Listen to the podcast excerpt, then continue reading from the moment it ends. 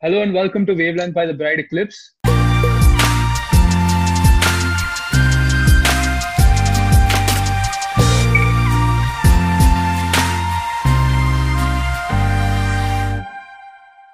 My name is Mahir Apparel. Today we have with us Tejas Sridhar and Ahan Gadkari, two uh, very good friends of mine. And uh, we're going to be discussing something that's actually a country that's been on the mind of a lot of people and people have been cursing for a long time. Uh, uh, this country's name is China. And we're going to be talking about the South China Sea issue, China's expansionist policy, and Ch- the Chinese debt trap it may not be a trap, but at the same time, we need to realize that China is probably a bigger money lender than the World Bank at this stage. And with that being said, what, according to you, is the South China Sea issue? And uh, uh, would you like to give us an overview of what it is, uh, starting with you, Tejas? Uh, sure. So essentially, what happens in uh, you know in terms of there being a certain law, uh, like in this case, we have the CLOS and uh, CLCS um, is that you can define to a certain extent what amount of land is owned by whom. And the, the bigger problem comes in when you have shared borders. Uh, you know, because uh, let us assume that in case of India, for example, we have the Indian Ocean uh, to this side and Pakistan and India are really close. Now, in such cases, how does the the boundary on land project into the sea? That's essentially what the uh, problem with most of the you know arguments and uh, gray areas in the situation is. Now, in such cases, um, of course, with China, what happens is that since it's a major, major trader in the South China Sea, a lot of countries can claim, and a lot of countries have been laying claim that uh, it is blatantly violating the uh, the UNCLOS, the UNCLCS with regards to international waters uh, margins. And uh, a lot of countries, you know, it's it's basically like saying that there are two sides to a coin. Some might say uh, it's basic, it's it's perfectly fine for their right to say that okay this is going through my territory i demand a certain uh, amount of taxation on this but another person might say okay it's just their way of uh, you know sucking on to the kind of uh, profit that china is making it's it's a parasite that you know when I will want to try and uh, make any argument I can to get a little bit of that money myself. So right now there is no concrete uh, margin that you can define as to where the legality ends and where the personal and political gains begin. But essentially, that is the whole uh, problem here that there is uh, a border that has been poorly defined, projected into the sea. And the sea is very active. The sea is one of the most major trade routes in the uh, region. And that is causing a lot of conflict with regards to how the resources are going to be shared and if the liability of that land also falls within the people who are, or the countries who are claiming that water. That makes sense. Uh, Ahan, what's your uh, thinking behind what the South China Sea issue is? Well, since Tejas has given an overview about it, I'll just present certain arguments that are put forth by the international community on the same ground. Firstly, uh, let's look at USA's point of view and what arguments they put forth. Now, their argument goes back all the way to the Suez Canal crisis and the Constantinople Convention, wherein they talk about how even though a certain country might talk about territorial gains, and even if hypothetically we consider that te- their uh, being a part of certain territory, then also there are certain rights and international norms that they have to accede to. For example, why the Suez Canal crisis comes up is because in the Suez Canal crisis, Egypt had uh, territorial sovereignty over the Suez Canal as accepted by UK and France in the Constantinople Convention. But at the same time, they had to respect the right of free passage through the Suez Canal of other countries, which they restricted, which caused the whole situation to erupt. Now, again, the whole point being that, of course, USA never accepts that uh, the land is sovereign territory, but wants to assert the fact that they can conduct freedom of navigation operations all around. Now, there are certain norms in international law that have reached a certain status wherein they become peremptory norms and create an obligation upon states to follow those. And such a norm is a right to passage. Now, this has been reiterated by the International Court of Justice as well in the Corfu Channel case and many of its following judgments. And what and what the United States and other countries such, uh, are trying to do in the region to prevent China's territorial gains is to make sure that they uphold this particular right. Now, looking at China's side of the argument, now China comes up and says that they say that they are not violating their they are not violating the UN CLOS because they have not accepted the entire UN CLOS. Now, a country has a right to uh, accept a part of a convention, not the entire convention. And that is exactly what China says that they have accepted a part of it. And they have accepted the part of it which says that a country can exert their historic rights over a particular uh, area or a land of or a uh, basically area of water. Now, again, when it comes upon territorial rights, it again becomes a very uh, complex issue because in some cases, no other country except China recognizes the nine dash line. But when we look at history, there have been times wherein countries have gone on to exert territorial uh, territorial province. Like for example, the United Kingdom in the Falkland Islands issue, when although it was way far away, they had international support, so they managed to get it as a part of their territory. But here, China also is trying to do the same thing in the South China Sea, but uh, countries like the United States of America and other and their allies have made multiple uh, have made multiple overtures to stop China from doing this, such as they have created the Quadrilateral Security Agreement to have countries around the region have military exercises in the in the Sea of Japan region to counter South China Sea, uh, the militarization of South China Sea, to have freedom of navigation operations there, etc. And these are basically the two sides of the argument that are uh, being proposed on both sides. That makes sense. Uh, right now, we we see a lot of hostility also taking place with respect to the South China Sea issue because recently, when the Chinese boats were entering, uh, quote unquote, the Philippines territory of the South China Sea, there was a, a, warning given to uh, the Chinese ships that okay, if you don't back off now, we might attack or we will attack on you. So, what do you what do you suggest with respect to hostility in China, the Chinese government or the Chinese navy not refraining? What do you think will be the future with respect to this whole issue that has been created in the South China Sea? Tejas, starting off with you. Uh, sure, thank you. Um, in this case generally what happens is that as people as as common man okay it's something way beyond the reach of all of us to determine what are the levels on which this uh, crisis has evolved now in in some cases like if, if you were to take any government for that matter there's going to be one level which is the social level of you and me. How does it affect you and me as a common man? Uh, a slightly more evolved perspective would be how does it affect the businesses of my country as a whole? And the absolute highest perspective in this case would be how does it evolve and affect my perception or my opinion towards other countries. Now, in China, one of the biggest, uh, you know, problems or drawbacks that people have noticed is that um, they have a more of a, a little callous attitude towards, uh, you know, things. They're they're lax. They don't care about compliances. They don't care about regulations because they are of the perspective that okay, the moment I start exercising my opinion, and China, sadly, is lucky enough to be, a, a, a, you know, in an area where they are surrounded by smaller and less powerful countries who cannot challenge their stand. And because of that, basically, it's like saying if you are a bully in your classroom, it is natural that the t- tomorrow when you step out and meet another person from a different class, you will try to portray that bully uh, perspective because you are going to be okay. I need to uh, express my authority. Now, in this case, what happens is that uh, with, with the South Asian region, sadly, uh, a large part of all the um, geographies are smaller in area and smaller in uh, military prowess as compared to China. So any threat, pretty much at this point, from a military perspective, would be mundane and would be moved for the, uh, you know, the government to take seriously. But in case of USA, similarly, again, the USA perceives this to be a challenge to its sense of authority in the world. China has been competing constantly and creating work to try and determine that you know I'm the uh, the the big the big bully in the South Asian region. But USA has been exercising that throughout the world. If you take a look at it, right? Their policies, their behavior, their military uh, protocols, uh, their exercises with NATO, their exercises against Russia, their exercises against, uh, you know, in, in the uh, Afghanistan and Kashmir region, they are all trying to express that, okay, no matter what happens, I am the ultimate power you come to for anything to get resolved. Now, in this case, of course, the, the military threat per se comes from the fact that uh, we are talking about two countries with really big egos, basically keeping their hands on the last piece of a French fry on a tray. Okay, and uh, it is going to be down to basically who can, you know, make the biggest bid. But it's not something to be taken seriously. In in this case, um, the military threat, while it is real, is something intangible because the war is not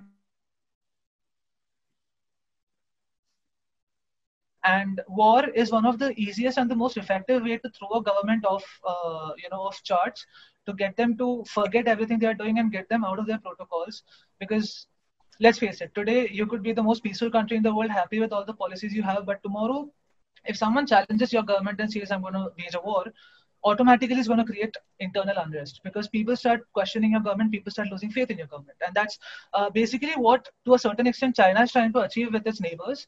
If you take a look at the CPEC, if you take a look at the uh, you know the Aksai Chin as well as the current uh, occupation that we're facing in Doklam and a lot of other places around the borders, basically what they are trying to say is, okay, I'm going to hit you on your hand, but if you hit me back, I'll show you a convention and I'll say, listen, you are hitting me, and that is the only one who's going to show up in the media. So right now, I feel that more than a, a government or a international law perspective, what is required is to understand the psychological perspective of a government.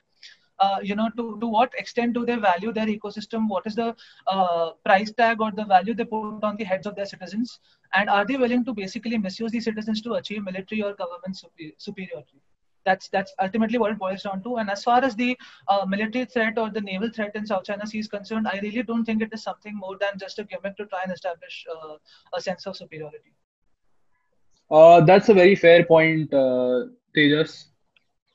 Coming to you, Ahan, what what is your overview about the same? You know, the Chinese um,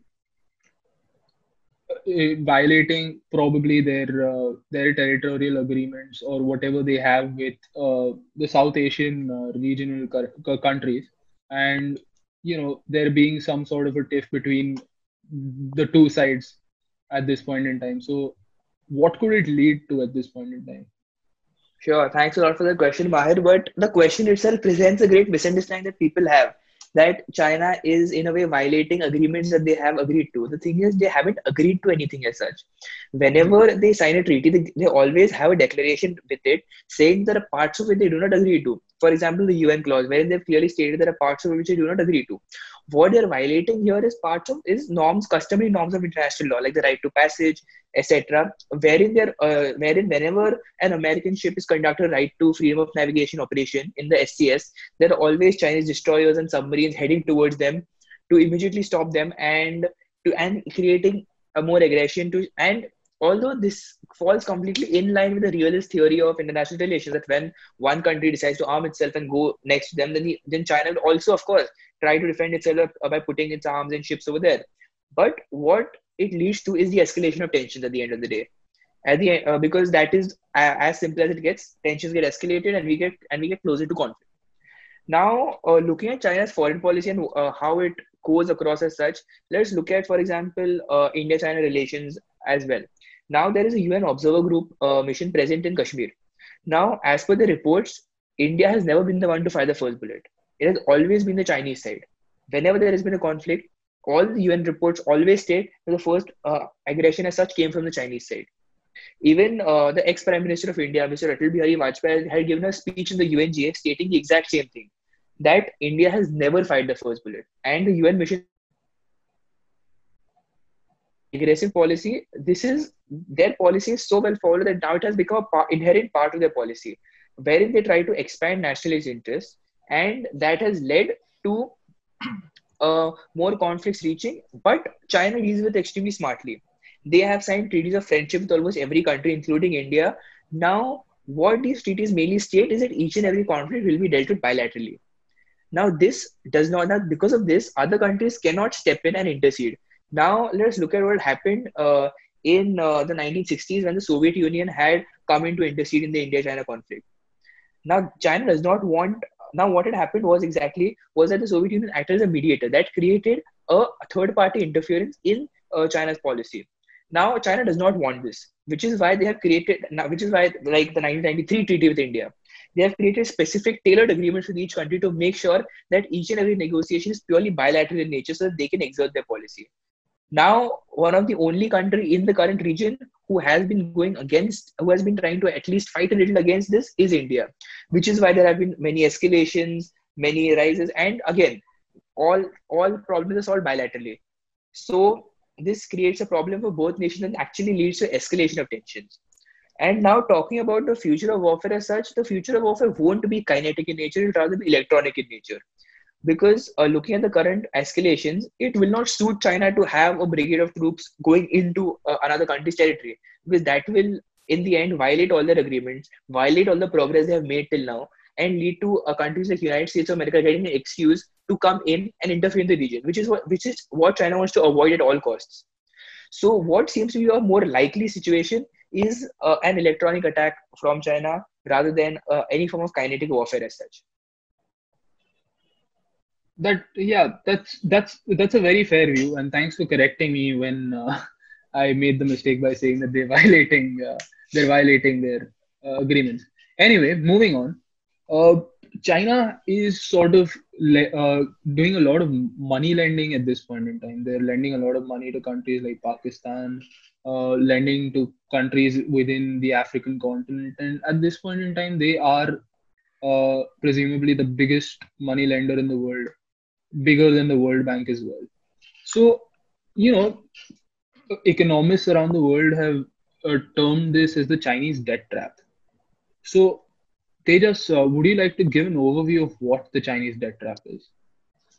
Uh, sure. So, um, ideally, what happens in case of a debt trap is uh, one thing that people tend to misunderstand and have a misnomer about is that uh, money that is being lent is something which is tangible right? And uh, this is one of the biggest misconceptions which has led to the evolution of this concept is that uh, when people say that the gdp is being invested into this or you know there's a, a relief package being released people visualize that there's somehow a big chest which has cash in it and that is the one being uh, sent out. Um, in this case, what happens is that uh, a lot of money is uh, technically non-existent. If you take a look at the way uh, economy has evolved as such, um, a lot of money that we talk about is only in an intangible form in something which is called as a valuation bond. For example, if I as a country want to tell people that, okay, I have an XYZ amount of uh, manufacturing available with me, it is not that I've actually sold it and, you know, gathered that money to say, okay, this is the exact value of a manufacturing uh, unit. It's not right? It's simply a valuation which tells me, okay, if the opportunity cost of this manufacturing chain is this much, which means that let's say in a year I can manufacture and sell products worth uh, 1.8 million dollars, then a small medium industry can be called as a uh, 1.8 million dollar manufacturing chain. Similarly, a lot of times what happens is when governments outsource, okay, uh, one of the most recent and relatable examples could be that of the Rafale deal.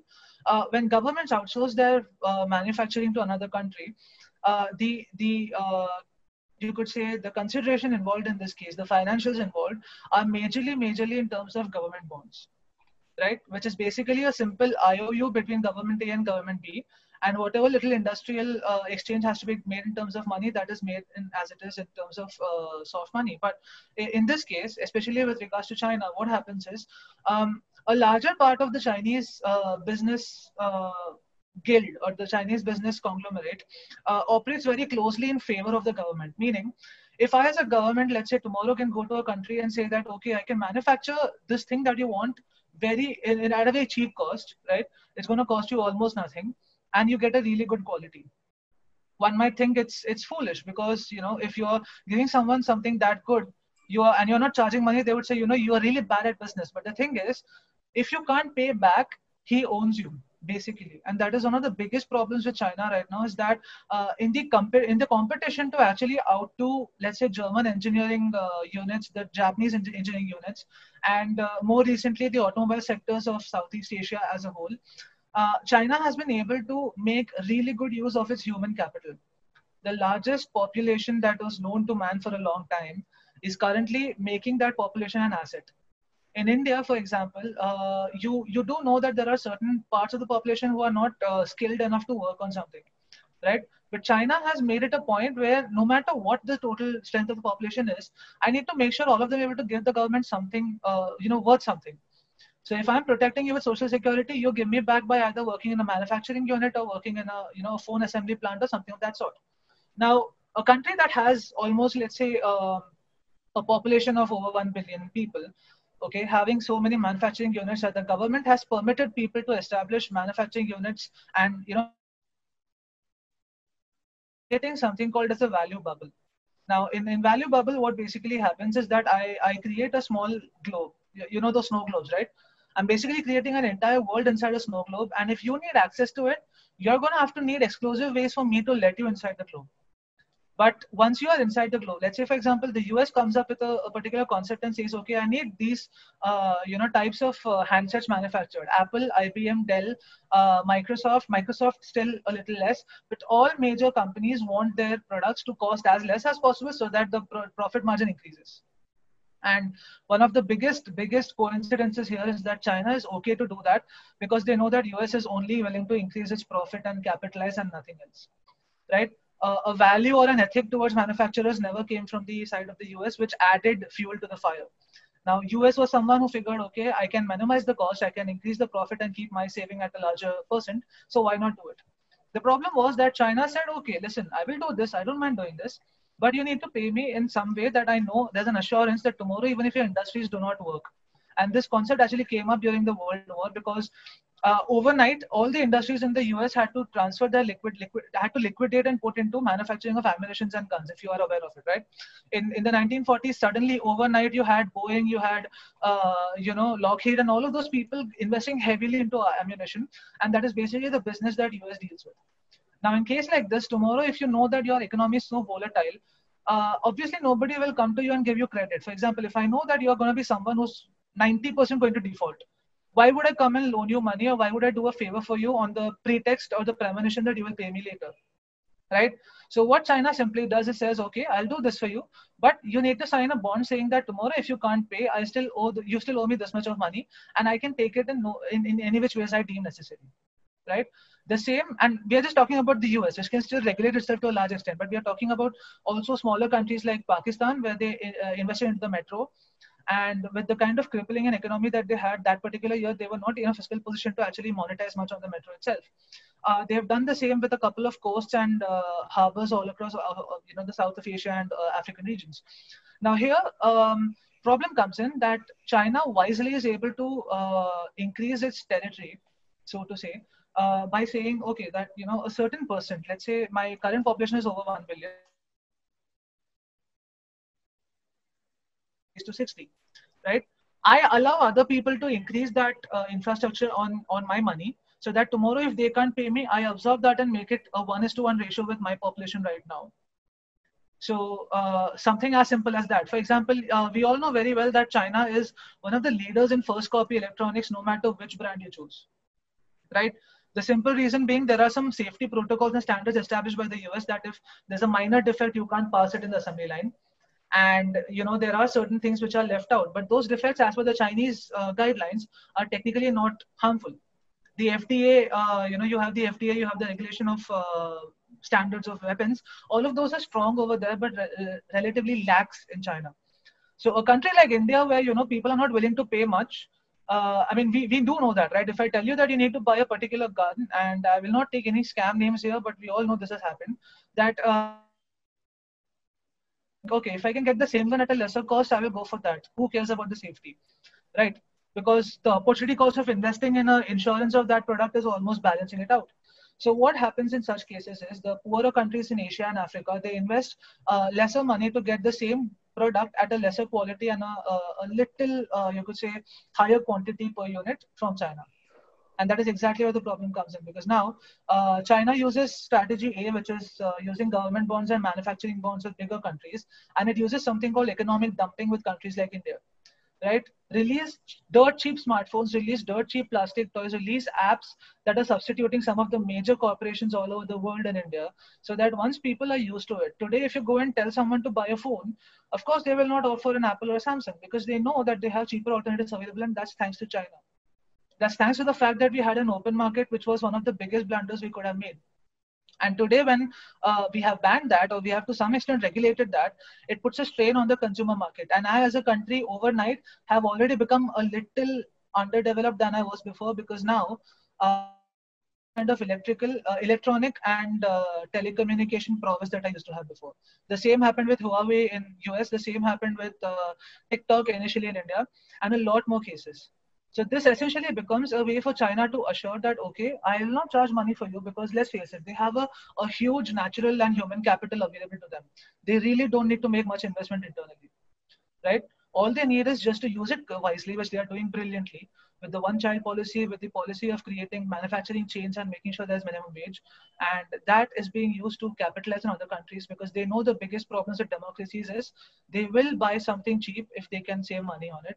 And and that's that's the way of you know going a communism against a democracy overnight because you know communism wins when it comes to making money that that's very true that that was actually a very very good uh, understanding and very brief understanding of how china is actually utilizing its uh, you know parts where they're being very overpopulated and it's just it's just trying to be as optimistic as possible in the worst of scenarios from time to time but uh, yeah okay uh, ahan what is your overview about or what is your thinking about the same uh, well, firstly, I actually uh, agree to one point by Tejas and add on to it. Now, when Tejas spoke about how China is perfectly using its human resource, their their uh, allocation and of resources and human use of human resources is actually brilliant. Now, each kid in China is taught Python.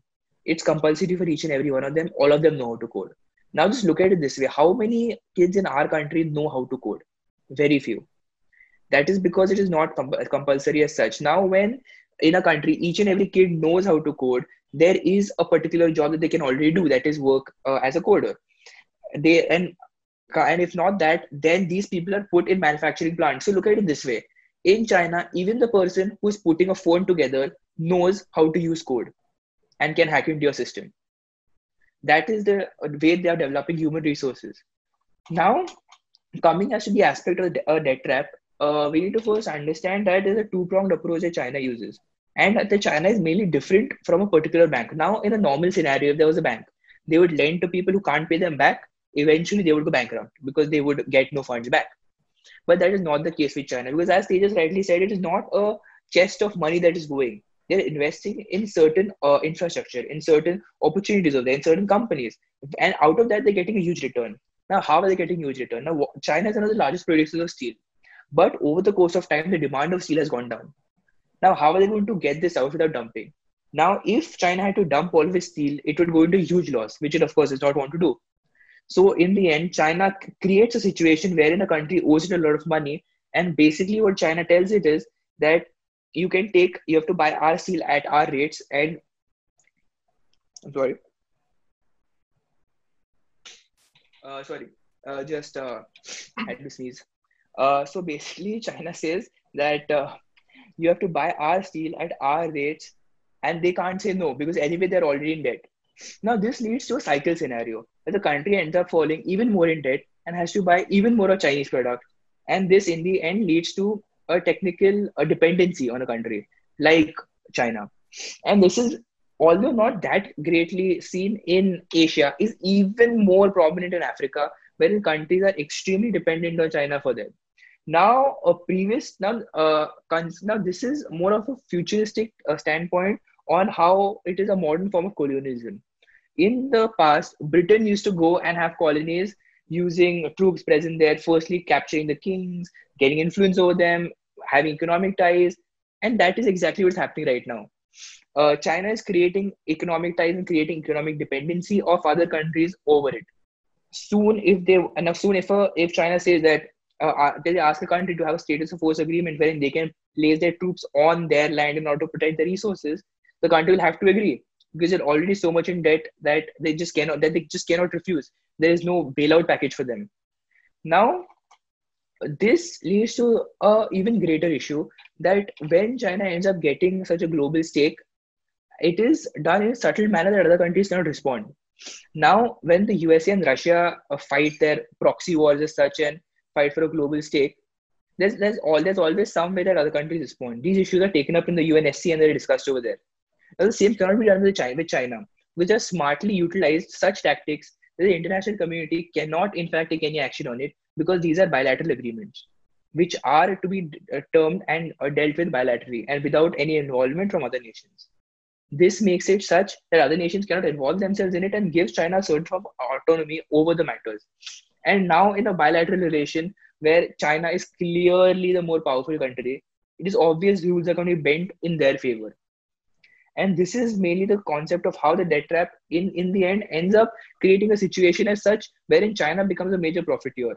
Now, looking at China's One Belt, One Road initiative, why do you think countries are even agreeing to it or giving it traction?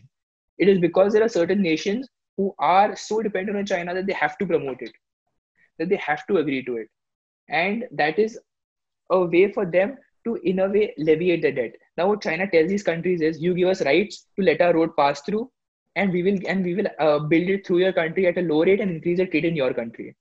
Now the country thinks that all right they're doing this for us and this is a way for us to try to in a way alleviate our debt. But what they don't realize is at the same time, China, uh, China makes them fall deeper in debt. Because at the end of the day, they might say that the, you can pay the, pay us for the materials later after your trade increases, but they have to pay for it someday, and the interest is just rising on that. Well, that is my view on the debt trap situation and how countries are just falling into the domino uh, domino of China debt trap. That that is genuinely, I mean, phenomenal as to what your understanding is based on this. All right, so uh, right now we've after especially during these lockdowns, we've noticed that quite a few companies have wanted to sort of exit from China, move their manufacturing bases to probably uh, other countries or go back to where they're from. So, how do you think this is monetarily going to affect China or in probably any other way? How do you think this is going to affect China at all? Uh, Tejas, starting with you. Sure, thank you. Um, so I, I even uh, you know have spoken a couple of times before also on this that um, the idea of uh, let's say a country saying that we need to boycott China or you know move out of China is something very symbolic and it is only symbolic. It is not in any way affecting China. It is not in any way improving your country's stakes because, uh, let's be honest, in a country like India, okay, in, in this context, let me just take in India because we know we are a developing nation and we know how far we are inside the quicksand. Now, in a case like this, when I come up tomorrow and say that, okay, I'm going to ban certain apps, I'm going to ban certain uh, handsets and devices from my country, it puts a little uh, void in your, uh, you know, demand and supply curve because now you know that because of eliminating these factors, okay the, like you you may know that there's a, a case with instagram reels right? The moment uh, tiktok as an app was removed there was a sudden void that was created where you know people had been so accustomed to this app that they needed a substitution right away right? Now in such a case in, in a country like india where uh, i think partly it is also the people to blame because if i as a person can you know be one of the biggest and the brightest minds of my country if i can uh, graduate out of the iits iims of the country and uh, you know let's say basically have everything i need to run a country with the ethics with the money with the capital everything there are very few people actually like the tatas of the uh, tatas and the godrej of the country because in cases like this people need to identify and put ethics over money right now in case of the uh, lockdown situation that happened with india a lot of times what will happen is um, in an ideal situation, a, a, manufacturer or a businessman in your country may stand up and say, okay, it's it's in the interest of my country. I am okay with you know filling up this demand void for a while right? Creating a supply till everything normalizes and then we can figure out how to gradually move forward with this. But in case of india what happens is we have a very predatory market. The moment there's a void we know there are three four prominent businesses and you know a couple of conglomerates and groups who are going to try to eye that and bridge that gap right? Now with that and the fact that half of our talent resources in in the field of technology in the field of uh, manufacturing are outsourced right I think it is safe to assume, and you would agree with me, that some of the best minds of India are currently sitting in the US, sitting in uh, the UK, Canada, most of the European countries, right? Because you're not able to incentivize their uh, livelihood and their intelligence in India. And that's one of the bigger problems that we face because a country like China, who knows how to strategically place its human capital, goes easily against India because India cannot actually, you know, uh, support that human capital. We do not have a maximum number of children that a person can have we do not know half the people who are currently living in India because they are undocumented. You know, a slum house may have 16, 17 people living in it and we don't even know who they are. They're not even documented. Right? We have people coming in from all sides as refugees who don't have any documents. We don't know who they are. Right? There are people who are not revealing their real income. For that matter, for example, the entire income of a racket that works on drugs or works on the, uh, you know, signals, with selling Chinese toys or selling uh, anything or begging for that matter, goes unaccounted and unaudited the taxi drivers that we have in India unaudited. The taxi, the the conglomerates like uh, you know the super superstores and supermarkets that are on small scale unaudited. Now, in such cases, if the government of India itself doesn't know how much is how much of revenue is being created and how much has to be audited, right? And we are talking about the fact that only one percent of India pays taxes. We seriously need to ask some major questions now, right? For for this case again if i say that i will stop using chinese products you don't realize that because of the fact that at every level of a business people wanted the cheap and the cheapest and the best option they have gone for china in every case. For example uh, one thing that you can notice right away is you go to any product on amazon you go to the customer questions there and they will ask you uh, there'll always be one question that says is it made in india? Somebody will say no it's made in china don't buy it. Perfectly understandable great. But the problem is that at some point it in and the employee cost to take care of that in India. It is costing me money just sitting in the territory or in the sovereign territory of India, right? Added to that, Amazon may say, okay, you want to buy an Indian product, good for you, brilliant, okay? The paper on which the invoice is built, something as simple as that, the paper on which the invoice is printed is created by China. A logistics company like Delhivery or a logistics company like, uh, you know, uh, FedEx or UPS for that matter, uh, when you transport a particular package which is being you know sent by a small, small business to a person who needs to be uh, who needs it delivered the plastic in which it comes is made in china because that was one of their business models to leverage and streamline the supply chain of these people right? Uh, fuel tankers made in china.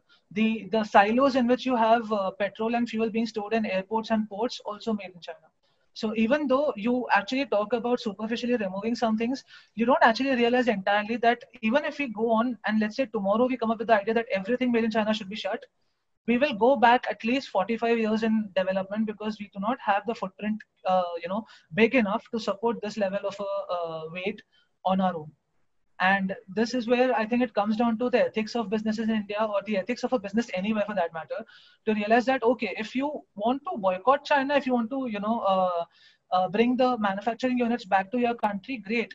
But understand how much you are paying for it and whether that money is invested or wasted. Because in india that definition is perfectly wasted right? You go to any of the top careers in India, you go to any of the startups, they will tell you, okay, I'm going to start XYZ company. This is my option. This is my sourcing. It's going to be from China, XYZ. I save money. I get an investment. I pocket the money. I sell the startup and I relax, right?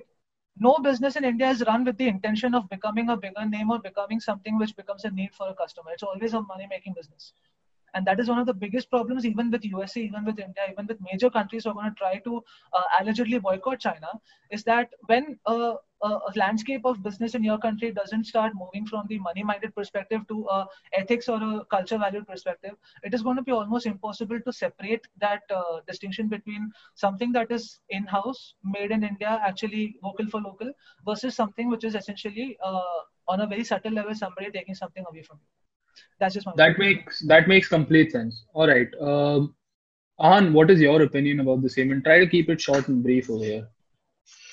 Sure, sure, Mahir. So, uh, basically, uh, when you talk about the cultural and money mind perspective difference, that is a, a huge difference that is especially seen in China because of the culture they in fact inculcate within their very kids itself, within what they're taught. Now, uh, I had been in conversation with uh, India's ambassador to the UN previously, and what he had told me was that when he met uh, one of the Chinese diplomats at the UN headquarters, uh, the Chinese diplomat told them that intercontinental China is the best. And then they asked him to show certain pictures of it. And the pictures were horrible, like furniture was broken, there were cockroaches everywhere. And then they asked him, like, how is this still the best? This, this clearly has broken furniture, pests. But he said, no, this is the best intercontinental in the world. So that is the cultural and ethical value they have inculcated in them throughout which in fact creates a huge difference. And now coming more upon how uh, these uh, economies function and how it uh, in a way affects China uh, is that it won't affect them much. Because again these companies moving is more of a political move and not something for a for an economic profit as such. When now let's let's look at the current uh, executive order or an act as such passed by donald trump uh, known as the taipei act wherein they wanted to move uh, greater shares or greater ease of business for companies moving from China to uh, Taiwan. Although technically China calls it a part of it, but of course it has a separate control over its own economy. And the companies moving there will contribute to that economy, not the PRC's economy. Also, companies moving down to Vietnam now. It is because uh, they are getting uh, a lower cost as such, but in a very limited range it is because uh, of uh, specific American policies in relation to these countries. If you look at it from an individual perspective, then China still provides the best uh, alternative as such for a person to go and manufacture in that country. And now talking about uh, basic businesses itself, the thing is, uh, businesses in, uh, now when you look at the ease of doing business in India, how easy is it to do, start a business? It is. It is clearly not. It is an unspoken truth that for getting a basic license itself, there are many hurdles one has to go through. There are many bribes one has to pay. which clearly go against the ethics of many American and European corporations. Now, when India comes up and says "Make in India," come to India, they have to at the same time make it easier to do business in India, because the country will only come here if they find it that yes, this provides a better opportunity for us. And that is what that is just what I'll conclude with. That the very fact and the only way that India can in fact counter China in its economical prowess as such is if we take care of the corruption in our country, if we take care of the government uh, policies, and if we provide an environment which is suitable for these businesses to come in, and that is the only way that we can create an alternative to China, which is very unrealistic solution because of the deep-rooted uh, politics in India and the great uh, village supervision and how the things as such run very differently over there and the very status of people over there. But that is the only way we can we can move ahead is with strict enforcement. Although hard it is not impossible. And if we end up doing it it will surely help us to match china in its economic progress. That that was a gen- genuinely great uh, point of view from you on uh, all right uh, let's conclude with our discussion for today. This was a great discussion that we've had on what china is doing with respect to south china sea their debt trap and you know the manufacturing bases and how it's going to affect them as a whole. Uh, thank you very much for being with us here on wavelength and have a great day